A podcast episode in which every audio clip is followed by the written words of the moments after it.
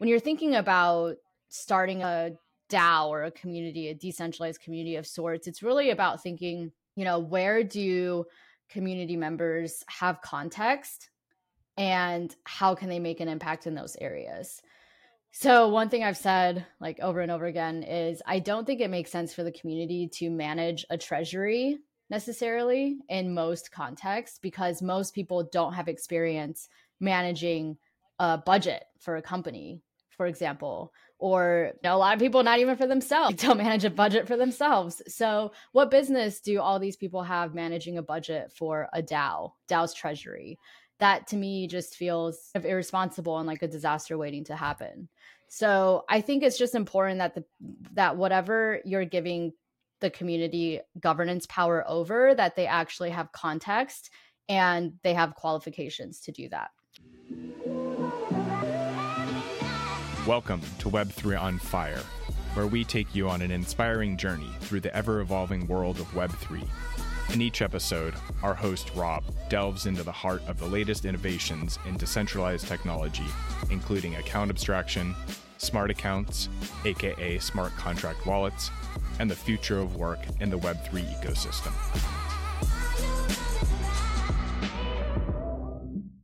All right. Welcome to Web3 on Fire. Today on our show, we have Diana from Rehash Podcast, the first community owned podcast focusing on Web3 and other blockchain topics. She comes from a long history of podcasting from Unstoppable Domains as well as Rabbit Hole. With season five just finishing up with the last episode with Roz dropping, super excited to talk with her about upcoming season six with the new initiative dropping soon, which you can still get involved in so go ahead and grab that NFT and come join the community. And with that, welcome to Web3 on Fire. Thank you so much for having me, Rob. I'm super excited to be here. I've been following the podcast from the very beginning, and it's been cool to see what you guys have done. I've listened to the interview with Meg, who obviously has been helping out with rehash stuff and is a wonderful person. And I'm I'm honored to be here. Awesome, super excited, and uh, excited to get down into the conversation and just get a little bit of history from you in terms of how did you get involved in tech in general, how you got into podcasting and specifically crypto, and maybe some interesting projects that brought you in or people that may have pilled you originally. Sure. Yeah. It's, uh, I'll try to keep it as concise and short as possible because it is a long story. But how I got involved in tech in the first place, I've always been pretty interested in it, even back in college. I was always interested in startups and just what was going on in the tech space, especially new things that were happening. Back when I was in school, we didn't have any sort of entrepreneurship program or even any direct startup program or anything that a lot of university programs have today.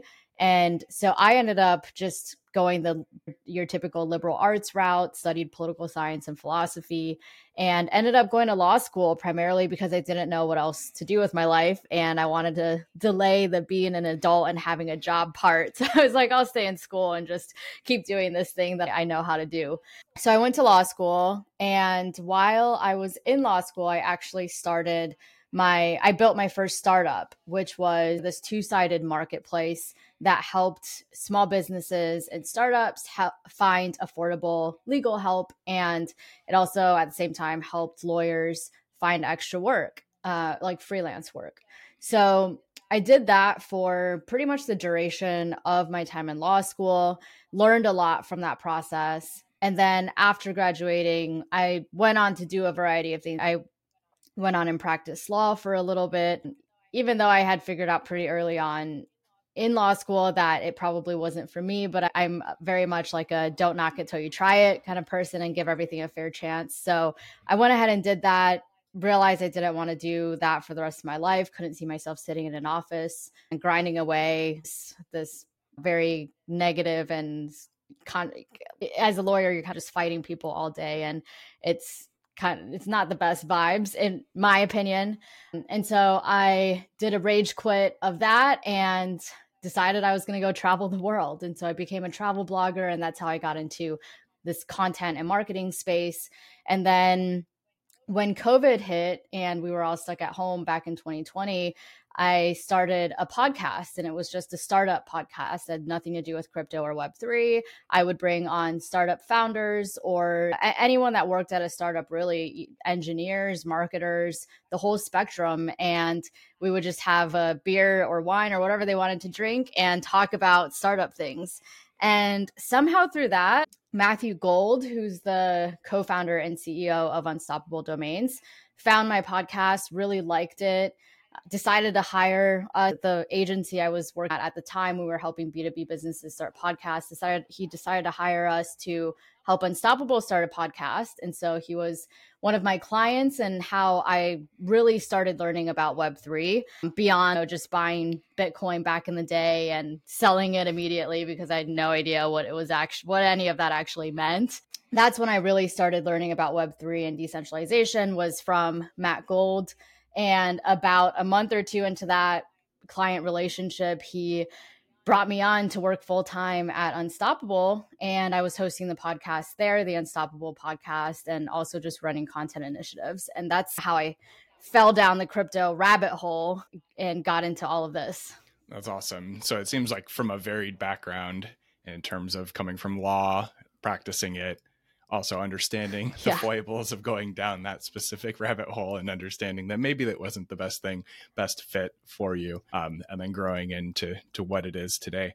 So maybe we can talk a little bit more about what rehash is today or at least at its inception point and at what point did you decide to start hash did it start with an idea while you were still working doing podcasting stuff? Um, and just what did that conversation look like and how did that come about yeah. So Rehash started in April of last year. So April of 2022 as the first community owned podcast. And the idea came about because of a couple of different reasons. On the one hand, I had been podcasting in the crypto space for so long. I had recorded over 150 podcast episodes on crypto and Web3 topics by that time. But I had always been doing it for other people, for companies. And I think when you're working at a company, especially as a content creator of sorts, you are essentially renting space. You know, when we talk about ownership a lot in Web3, when you're working on a company and doing a podcast for them, you're renting their space. You don't actually own anything. So when I moved on from Unstoppable to work at Rabbit Hole, that podcast was no longer mine. They had a new host and that became the new host podcast. Same thing with Rabbit Hole as well. And it got to the point where I was like, I just want a podcast that I can call my own. I put in so much work and time and so much effort into all of these conversations I've had, and I have nothing to show for it, uh, or nothing that I can call my uh, that I can show. That was one. That was on the one hand, and then on the other hand, I had been thinking a lot about DAOs and creating some sort of decentralized community, and I wanted to do that around media folks in web3 because at that time especially this was about a year and a half ago there still weren't too many media folks in web3 so i wanted to find everyone put everyone in one space and instead of having the same conversation over and over again with all these different people in web3 we could all come into the same room together have the same conversation together so that each conversation can build on top of each other and we can do more and more and so that's how the idea for a community owned podcast came about is I thought I could use I could start my own podcast, but it wouldn't be a traditional podcast. We would build in some Web3 mechanisms into it and experiment a bit and see what we can come up with. So I decided to let the community decide which guests get to come on the podcast instead of me as the host deciding that. And it was really scary at first for sure i had no idea how it was going to work out like we've never seen it done before but i have to say it, it was the best decision the people that our community has brought on to the podcast the guests that we've had are have been so incredible and even more incredible than the guests that i would have been able to find had i gone out searching for myself I love that. Just the growth and the scale of what community and contributors can bring into something where it's not just one sided exactly. There's something that they can participate in, contribute, be credited as well as being a part of that. I love that you specifically call out who nominated the guests and who voted them on as, you know, this cool little plot at the beginning of each episode. So love that have a question just about the your background in legal and then moving into the crypto space. Do you think that helped inform your kind of thoughts or experiments, thought ideas around creating a DAO, or did that come directly from the Web3 and crypto space? There's a lot of kind of intellectual curiosity when it comes to ownership or how things could be versus how they are. Uh, was it informed by your background in the legal space as well? I think what my background in the legal space helped me with in my work in Web3 is just thinking about everything from an analytical perspective and having a more realistic take on things. I think in Web3 and crypto, it can be really easy to get carried away by all the hype and by all the noise. And especially, I mean, not so much nowadays in the bear market, but especially back during the bull market, it was like eh, trends were popping up multiple times a day. It was so hard to keep up with and so easy to just hop on any new trend that popped up. You know, you, you see somebody you follow that you uh, hold in high regard, tweet about something, tweet about a new project, and all of a sudden you're buying into that project and that project is everything and it gets all this hype and a, a lot of it isn't based in any kind of real research or thinking it's really just based on what you're seeing on twitter and what you're seeing what you're hearing influencers quote unquote talk about in the space. And so i, I think that my background in law has helped me to have a more realistic and practical take on all of this realizing that while all of this is super exciting obviously i'm really into experimenting in web3 and seeing how we can push the boundaries of the technology that we have in our hands today. I think it's also important to be realistic and grounded about you know, like what are the actual limitations. Great. So smart contracts, people talk about smart contracts or law and that sounds great and from a theoretical perspective I'm totally on board. But at the same time, we do live in a society. We do live in whatever country we live in with laws governing that country that govern us as well as residents and citizens of that country that we have to abide by and there's no getting around that. So how do we sort of balance this uh, living in an actual society with actual laws that we have to abide by versus also wanting to push this new technology and push this new mentality and way of thought that may or may not align with the realities that we live in. Yeah, it seems like just bringing a really practical perspective to things instead of obviously the hype cycle. And it's a lot of communication, a lot of yelling with a lot of international community as well. So people may not have the same worries about talking about securities, talking about specific mm-hmm. of the mm-hmm. market. So yeah, it's a good point. Uh, you brought up building in the bear market essentially during this time where it's a lot different. What can you tell me about being a part of the bull cycle before and now being in our bear market for quite a while now, but seeing, still seeing success in terms of growth and community, growth of these initiatives. I think it's obviously a really important part and time to experiment around and play. Maybe can you talk a bit about moving from a bull market mentality to a bear market? And then now that we're in it, what has that changed and what's been successful? Yeah, I think the most sort of obvious thing that people would think of is money, right? During a bull market, you have all this money floating around, and there are pros and cons to that.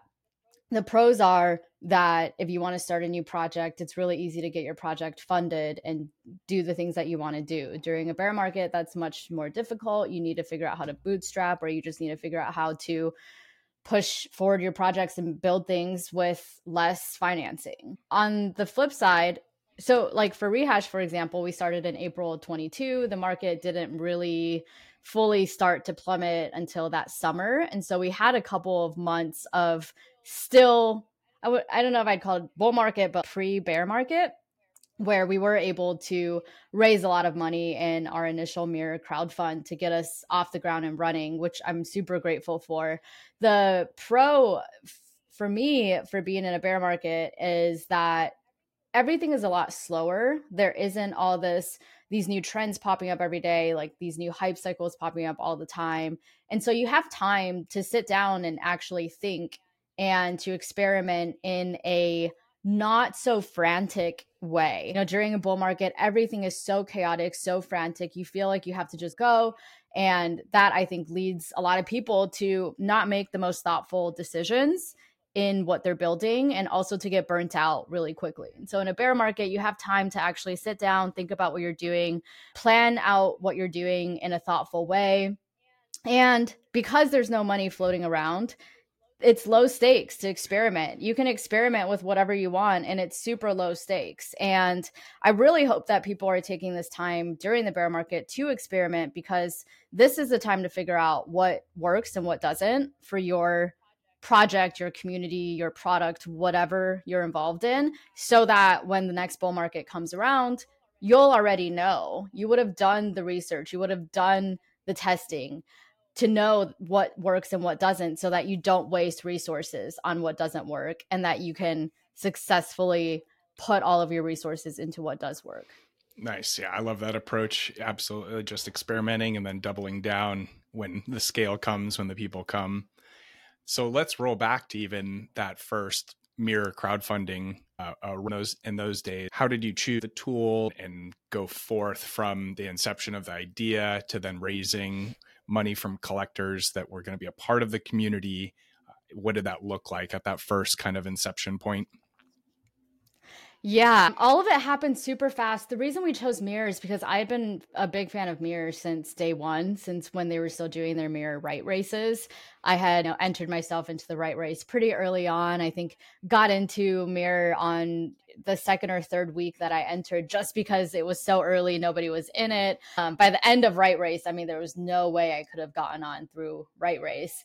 But following their journey from that and as they evolved into different kinds of tools with the crowd fund that came out, I think I had seen a, one or two projects have really successful mirror crowd funds before we used it for rehash. And I thought, wow, what a cool tool uh, and especially since mirror was already something that i've been using for a while so we just decided to give it a go in terms of the actual launching the crowd fund and getting it funded and stuff all of that was pretty much a whirlwind i mean the i think i had drafted up the mirror post maybe a week or two before we published it and i had just put it on a google doc sent it around to some friends that i really respect in the space asked for some feedback and then decided to go ahead and launch it. And we had set our goal to, um, I think it was uh, 10 ETH at the time, which the way we calculated that was I think that would have been enough money to fund us for a couple of seasons, like paying for our editors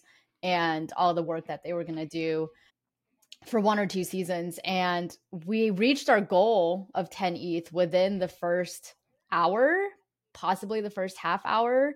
And we had already planned to leave the crowd fund open for a week. And so we just decided to go ahead with that, le- left it open for a week, ended up reaching almost 30 ETH. So basically tripling our goal that we had set out for. And it was all a huge shock to me, really. I, I I couldn't really tell you like the kind of meme of I tripled my mirror crowd fund raise. Here's a thread on 15 ways how I did this. I couldn't even write something like that. I honestly don't know. Like, I can, I've told you basically everything we did. I just wrote up this crowd fund, circulated it to people. Once we launched it, I think I'd sent it to you know, some friends within my circle.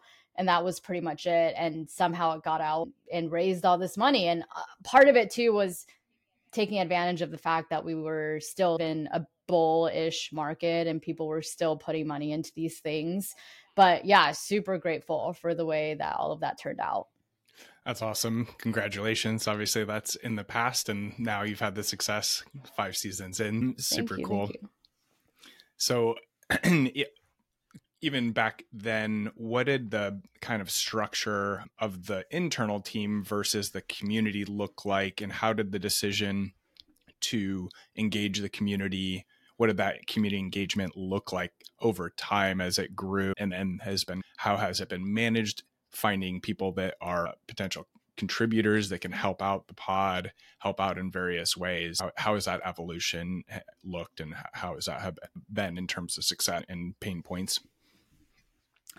Yeah so i was lucky enough to have dedicated the six months or so prior to starting rehash pretty much solely on figuring out how to decentralize a content and marketing function within a company so this is something that i'd been not just thinking about but also experimenting with for six months before starting rehash so a lot of the learnings from that we were able to apply to rehash and not make a lot of the same mistakes or just waste time experimenting with the same stuff one of the big learnings was that it is really hard. I mean, it's really hard to decentralize in general, but it is even harder to decentralize a content or marketing function because content is so subjective. So it's one thing to have your community vote yes or no on a proposal to do something.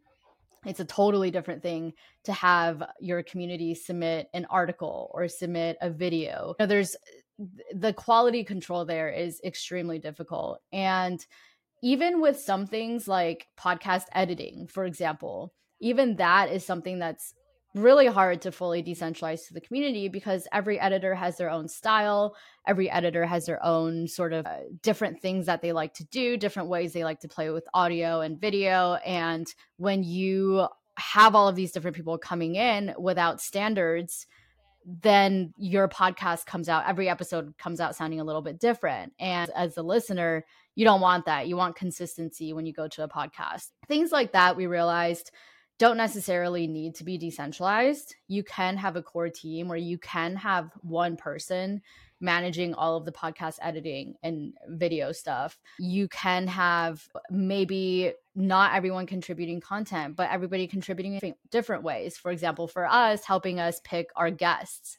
That's something that I think the community is entirely qualified to do.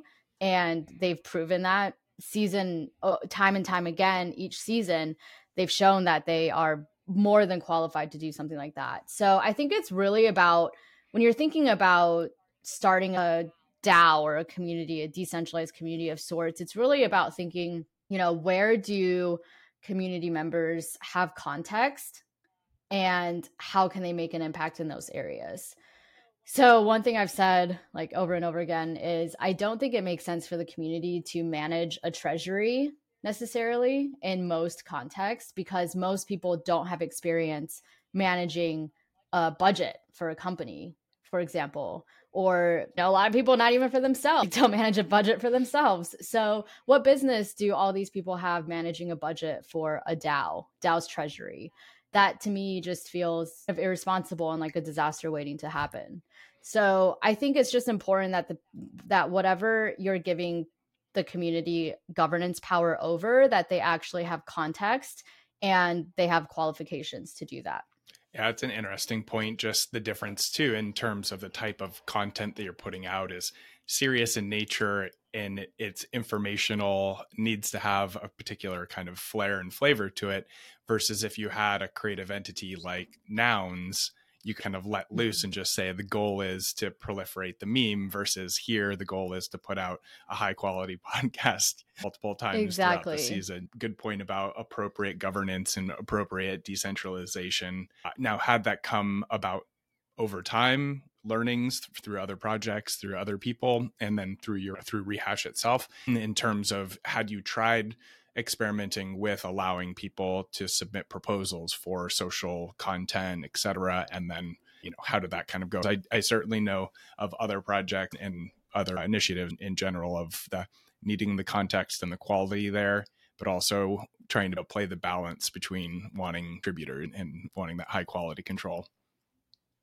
Yeah, I had definitely come about through experimenting and mostly failing at things that we learn these things. And I think maybe context and quality aren't the only things that are needed. Maybe there's something else as well. Just thinking about when we tried to decentralize the podcast editing function and say, oh, we'll take in all these editors and whoever has time can just pick up these episodes.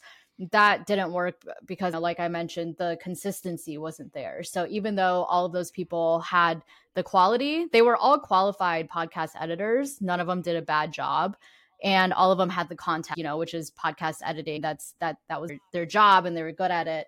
But maybe there's this third piece that was missing too that made it so that we didn't have the consistency we needed under a single brand which is rehash you know where people are subscribed to this one podcast channel. They expect consistency week over week.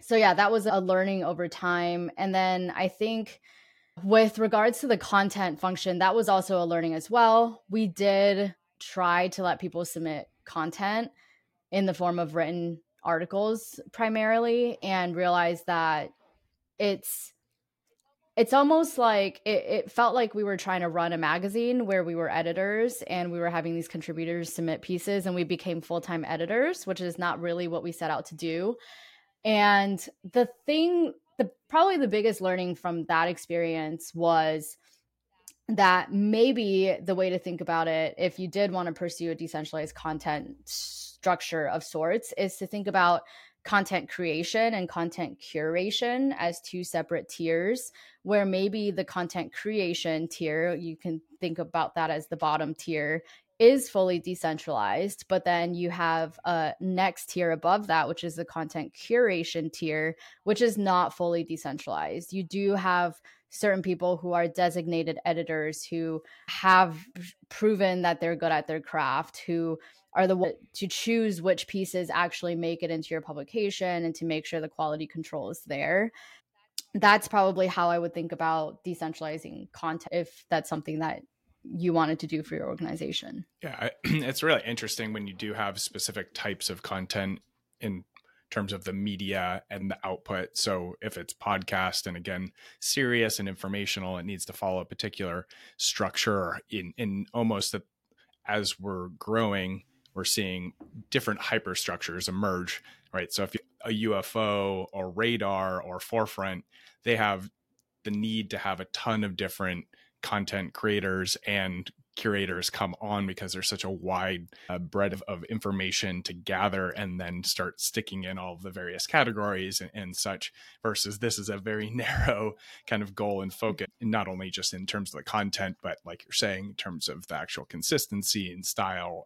Just like a film you go to crowdsource a film and have what everyone do one frame and it's going to come out chaotic versus stylistically it's going to feel very different so chaotic now i'm just picturing how that would work out i almost want to experiment with that just to see what crazy stuff people come up with mischief did a really interesting crowdsourced i'm trying to think which movie it was but everybody drew just a frame of the movie and it was yeah, x amount of frames total and they achieved it very quickly but each frame style is, is extremely different so it's I can imagine. Yeah. yeah. Uh, so talking about moving from audience where you had podcasts that you're creating B2B or for an entity, and then had more of an audience um, moving towards kind of fans, towards actual community collectors. How do you see the spectrum of that and the difference between, since you've had experience having maybe more of a one sided conversation versus this is much more of an entrenched experience with the community and people that are participating, maybe with ideas for not um, people that can be nominated, but maybe for ideas or topic within that episode, etc. Yeah, I think there's definitely a community element to a traditional podcast as well, whether you're podcasting for a company or whatever the case is. I think the cool thing about this community owned podcast, though, is that it does really strengthen that community bond a lot more than you'd be able to with a traditional podcast because these people are they feel like they have a, a, an ownership piece or they have a say in the podcast. Like it's a good feeling when you, first of all, are allowed to nominate somebody that you think would be great for the podcast. And then, secondly, to see that person actually come on the podcast, have a full on conversation, get asked the questions that you suggested they're asked, and see all of that play out and come to fruition, I think is a really good feeling. Another cool thing that we've seen that I wasn't really expecting with this community owned piece is that we use JokeRace to uh, hold our nominations and voting each season. And JokeRace is such an awesome tool for gamifying this process pretty much to whatever extent you want.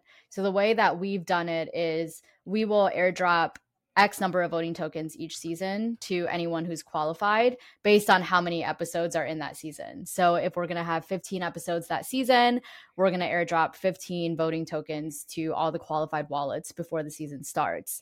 And you're allowed to use those tokens however you want. So you can cast all 15 votes for one person if you're super bullish on one person and you're going hard or you can cast one vote for 15 different people or some something in between and so people have gotten super strategic with this. People have waited until the last hour, the last minute, even to cast their votes to see where they can make the most impact and kind of move that top leaderboard as much as they can.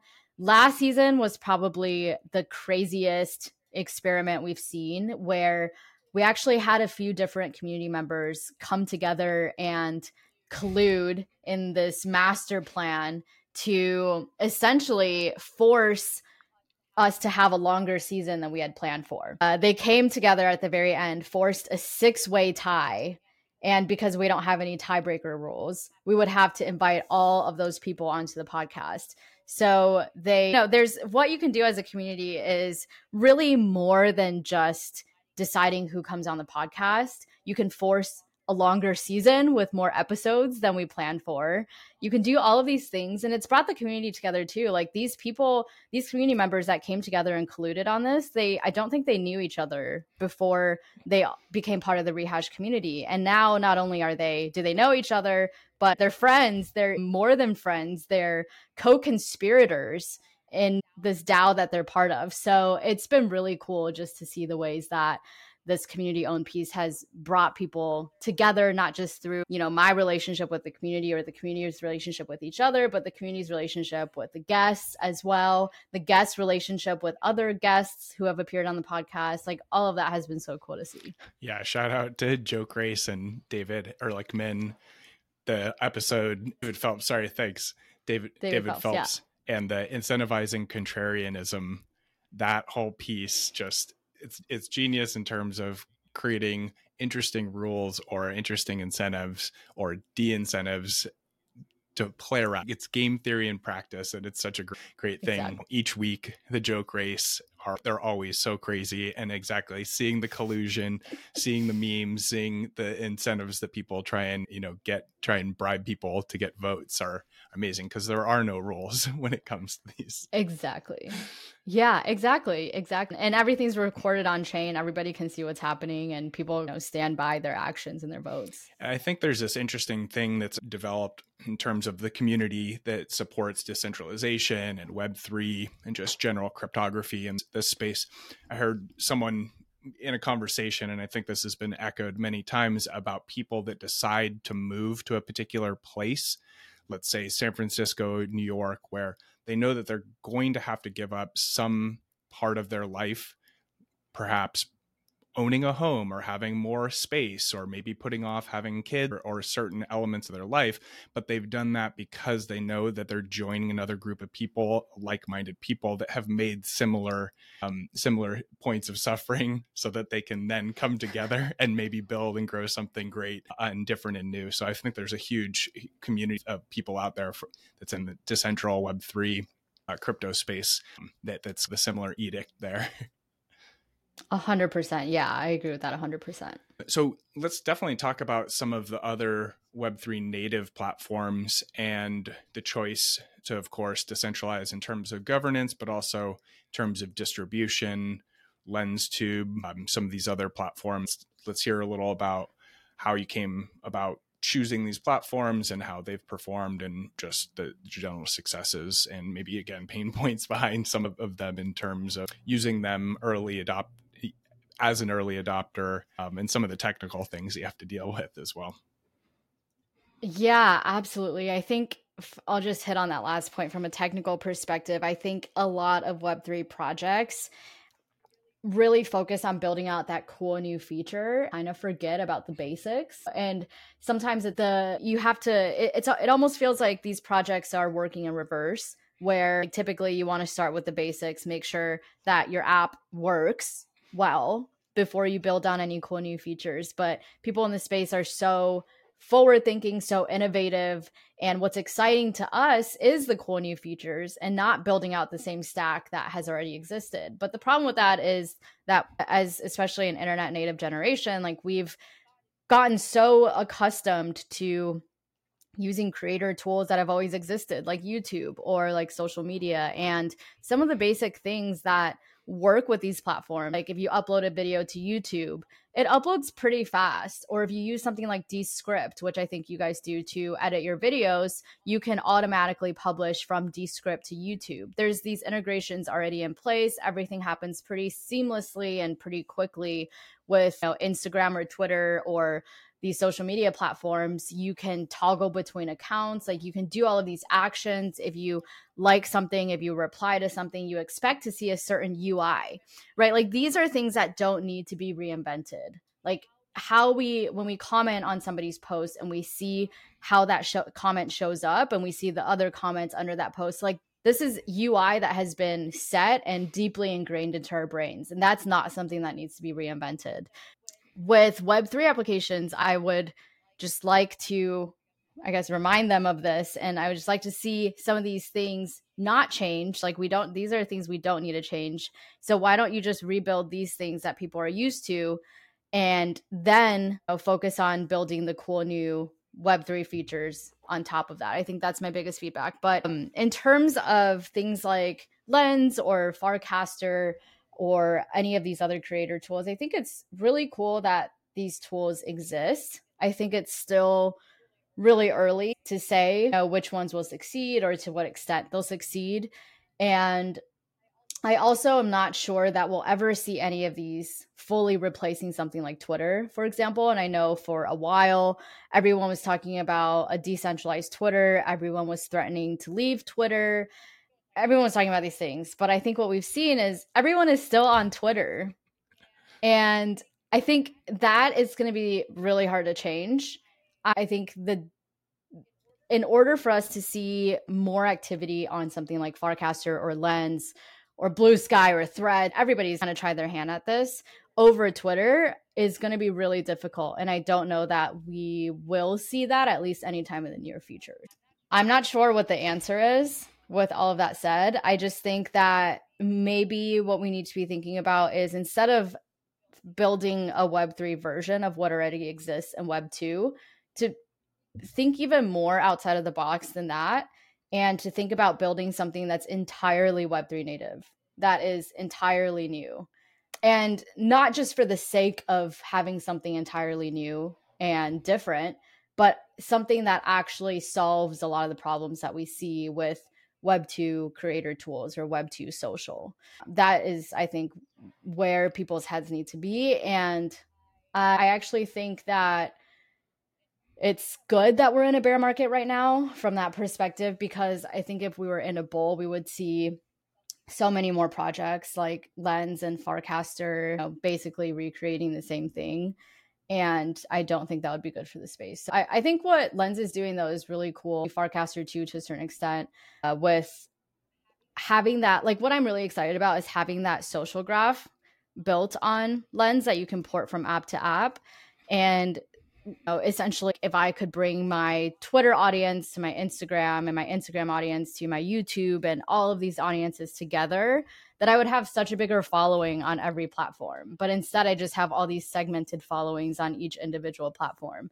And if you want to segment them, you still can with Lens. They don't all have to be together, but to have the opportunity to combine your social graph across all of the, these applications, that to me is like one of the biggest unlocks about Lens. Yeah, it's absolutely early days in terms of Web3 and all of the social apps and new protocols. It's picks and shovels and the frickin' protocols are just such still in their primitive days. And it's interesting to see the bits and pieces get put together in novel ways that one could project to the future to see, oh, it's a spectrum. I mean, Web 1 didn't somehow disclude 2 and 2 didn't disclude 1. They use mm-hmm. the same technologies, they built on top of each other. Web 2 was just enabled by a little piece of technology that allowed a server in the browser to talk to each other in the form of Ajax to make things much more snappy. And then suddenly you know, there was a revolution in the ability to build web apps. And now we've had 23 years of Web 2 apps. So, yes, web natives, Web 2 natives are extremely used to seeing particular UI, UX. It's developed, it's established. It's interesting to see some of the projects now start to build building blocks for others to build on top of, which is exactly what Web 2 what made Web 2 so powerful in the form of APIs and even back in RSS feed days and, and making information mm-hmm. powerful. I think we, we've yet to see the next revolution in Web 3. It's a lot of the same building blocks, additive building blocks, and that we have a technology that has the potential to open up banking and all these other novel, interesting use cases when it comes to utility and community. But it's also, we're seeing legislation that didn't exist in Web 2 days, where people were just making crazy applications and it was only 16 years in into web 2 where facebook is being legislated against because at some point it became an issue and so it's interesting to watch the evolution but also seeing it more as a progression than a, a large step in evolution. So can't wait to see any new builders out there. Let's build the crazy things that that we really need and to solve the real problems that we have out there. So shout out to the builders. Shout out to the builders. Keep building. Don't stop. Now on that note what are some of the things that you would love to see that are lacking in web3 when it comes to maybe tooling platforms or maybe just general ideas out there as someone experienced in talking with a lot of builders as well I think in terms of platforms, what's really missing is a Web3 native platform that does everything. Like it, it has all the features you need, but also has that distribution and discoverability. I think that's what's missing. You know, I think Lens has probably done the best job of that so far. There is a pretty big community on Lens where if I up, upload a video to LensTube, I can actually get new uh, new people discovering rehash through that, which is pretty cool. I think with that said, it obviously isn't to the scale of Web 2 social just yet. So that is one thing that I like to see. More no code platforms. I think we're still missing that a little bit. It's gotten so much better. I mean, it like light years better than even a year or two ago but more and more no code platforms for non technical creators to be able to do everything they need to do on these platforms. I think a lot of it too is just basic MetaMask issues, like wallet connect issues. So, better onboarding to wallets, which is what Ambire is doing, which is you know all about that. I don't you know you didn't bring me on here to talk about wallets. I, I think that definitely is something that we need to get better at as a space in order to bring more people on. Like right now, if I had some sort of like really cool web3 site where you connect your wallet to get access to all of these things like it would be really difficult for me to onboard uh, one of my non web3 friends onto that or one of my non web3 followers who otherwise would you know, like I, I have irl friends here who say they listen to my podcast and they don't know anything about crypto and they're just listening because they think it's cool i have a podcast but if I wanted to onboard one of them onto actually using Web3 tools, it would be pretty difficult. Like, I'd probably have to set aside a few hours at least to help them get a wallet, understand all of that. And even then, I would feel nervous about it because they could be playing around with it and get scammed really easily or do something they're not supposed to do or send money to the wrong wallet and lose all their money. Like a million things can go wrong and I don't I'm not able to educate every single one of them on all the different ways that things could go wrong. Um, and even people who are really like OGs in the space have gotten scammed too. Like scams are not just for newbies, like anyone really can get scammed. So I think just basic infrastructure needs to be better in Web3. And then in terms of ideas, you know, right now, like the prevailing meme in Web3 media is this like on chain media thing. And I think that's really cool. I would like to see maybe less of the meme pushing and more educational materials and explanation and really like helping people understand why this is cool. Like I think what we need to do in the web3 media space is talk to talk to traditional creators, artists, musicians, content creators, Instagram influencers, TikTok influencers, all of these people and explain to them why Web3 can be better for them, how Web3 tools can help them in their goals, in their, you know, their work and helping them monetize more effectively the stuff that they're doing, things like that. And that's something I think that I see is missing. Yeah, we had Mayur from Arcana Network, and they do basically an auth webflow or excuse me, OAuth style. So you can log in with social or with Gmail, email, password type 4337 account abstraction and are making that available. It's very similar to Ambire's login SDK. They're specifically focused on trying to make the seamless Web 2 experience in for Web 3. It's that similar moment of OAuth unlock when you could for the first time log in with your Facebook account, log in with your Google, mm-hmm. log in with ever which with whichever account you had, and that really unlocked a ton of users because managing your username and your password similar to a seed phrase is very dangerous and we've been teaching everyone not to write down their password on a piece of paper and then here comes right. metamask and Uh, seed phrases as a whole and, and, backup keys. And here we are writing them on a ancient tablet and putting them in a safe for safekeeping, which we've been teaching our grandparents yeah. and our parents not to do. So we need that, yeah. that next evolution for sure. Yeah, sometimes it almost feels to me like we're not willing to learn from our past mistakes with Web 2 and Web 1 because we're we're so much like Web 3 is so much better than Web 2. We have nothing to learn from the old traditional ways of doing things. We're here to innovate. Innovators are better. And that kind of thinking is just so not productive for for anyone or anything. Yeah. So yeah, I hope we move away from not that. mutually exclusive when it comes to Web two, Web three, and even Web one, Web 1.0, Web 2.0. Exactly. We've dropped even yeah. the point O's now. yeah, exactly. Well, awesome. Uh, maybe we can talk a little bit about the next season coming up and the new initiative, and then any other plans, future plans, new features uh, for the next upcoming season. Yeah, so we just wrapped up season five, like you mentioned earlier. Our last episode dropped on last Thursday, uh, which was the 7th, I believe. Yep, the 7th.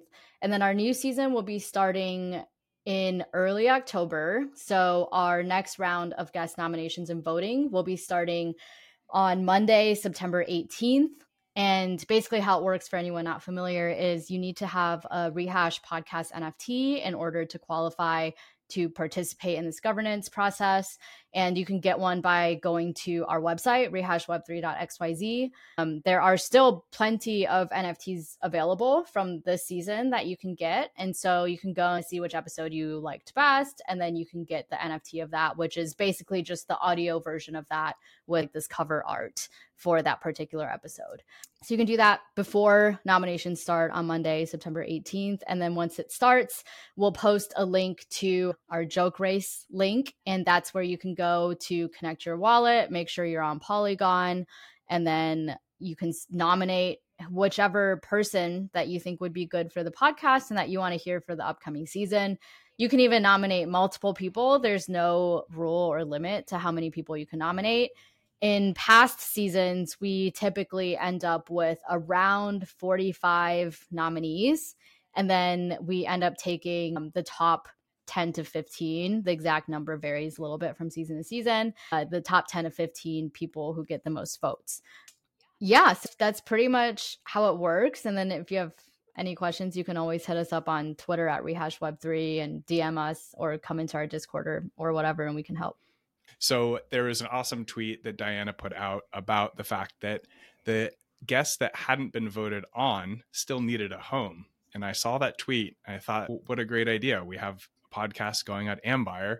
And so I reached out to Diana and we came up with this idea to take the people who hadn't been voted on and bring them into a brand new JokeRace get both of our communities involved to vote on the next guest for our podcast web3 on fire so we'll be doing an announcement shortly here after this podcast goes out, announcing the JokeRace, the various nominees from the last round, as well as details about why they should come on. Um, and then we'll airdrop all the voting tokens to our collective communities and ask everybody to come vote and participate in, in the similar way that you do with Rehash. I am so excited about this. And just for some context about how this came about, like I mentioned, for the past couple of seasons, we've had about 45 people get nominated each season, and we're only able to take 10 to 15 guests each season because that's how our seasons are basically structured as like a calendar quarter you know so three months or so and not even two and a half months or so so that we have a little break in between. And it's i'm always so bummed every season to to see the all the people that don't make it onto the podcast because honestly like all 45 people that are nominated should be on the podcast. Like they're all such good nominations. And it's really a crapshoot who actually gets voted on. It really just depends on what people are working on at that exact moment, like how people are talking to each other and colluding behind the scene. There's so much that goes into it that has nothing to do with how qualified these people are. So I, I feel like it's such a waste every season to have all of these awesome guests get nominated. Like people are telling us we want to hear from these people. We want these people to go on a podcast and talk about whatever they want to talk about. And it's such a missed opportunity. So I think it's super cool that you are doing something with it, taking these guests that were nominated on totally qualified. Like you heard from people that they want to hear from these guests. So you know you're going to have an audience and you're actually doing something about it. So I'm really excited to see how that plays out. And obviously, any opportunity we have to use JokeRace and get some chaos brewing is always a fun time. So I, am super excited for that. Yep. Love the chaos element. Love picking up where uh, the guests were left off. And also the idea that they may be continuously nominated season after season if they don't end up you know, diversifying that pool since the the audience was able to a chance to hear from them. And also just cross promoting and getting these eh, fun engaged communities together that participate in on chain governance in, in an awesome way through JokeRace. So super stoked as as well and one more thing too that I had mentioned to you before is I think it's really cool that you have a slightly different audience than Rehash does. I think Rehash is a lot more focused on media and content and culture and DAOs and all of those things, whereas Ambire is a little bit more focused on maybe more of the technical side of. I mean, even you're like the difference between us as hosts like you're an engineer i'm not and so you're able to hold a lot more technical conversations and go deeper into those than i am and so maybe you know the people that didn't get voted on for rehash are actually a better fit for the Ambire podcast because you can have uh, deeper and better conversations with them than I can. So I think that's also a cool element to it too is that we're not the same podcast and that we do have like like we have similar values and similar vibes and a similar audience but also we have those differences as well. And so the people that maybe rehash members didn't see as like the best fit for rehash maybe then they'll see oh actually yeah they're they're a way better fit for your podcast than for rehash so let's get them onto your podcast yeah, I love that idea. Getting multiple perspectives too. Somebody may come on rehash and you have a particular conversation versus we may have a different conversation. So, exactly. Absolutely excited yeah. to see what comes out of it and excited to have the participation and from your um, from your audience and our audience together uh, doing a thing. Awesome. Yeah, love it. I can't wait. Well, awesome. I think you did the plugs already for just rehash and where to find you and everything. So I think that should do it. Thank you. This was awesome. Awesome. Thanks so much for having me. This was a lot of fun.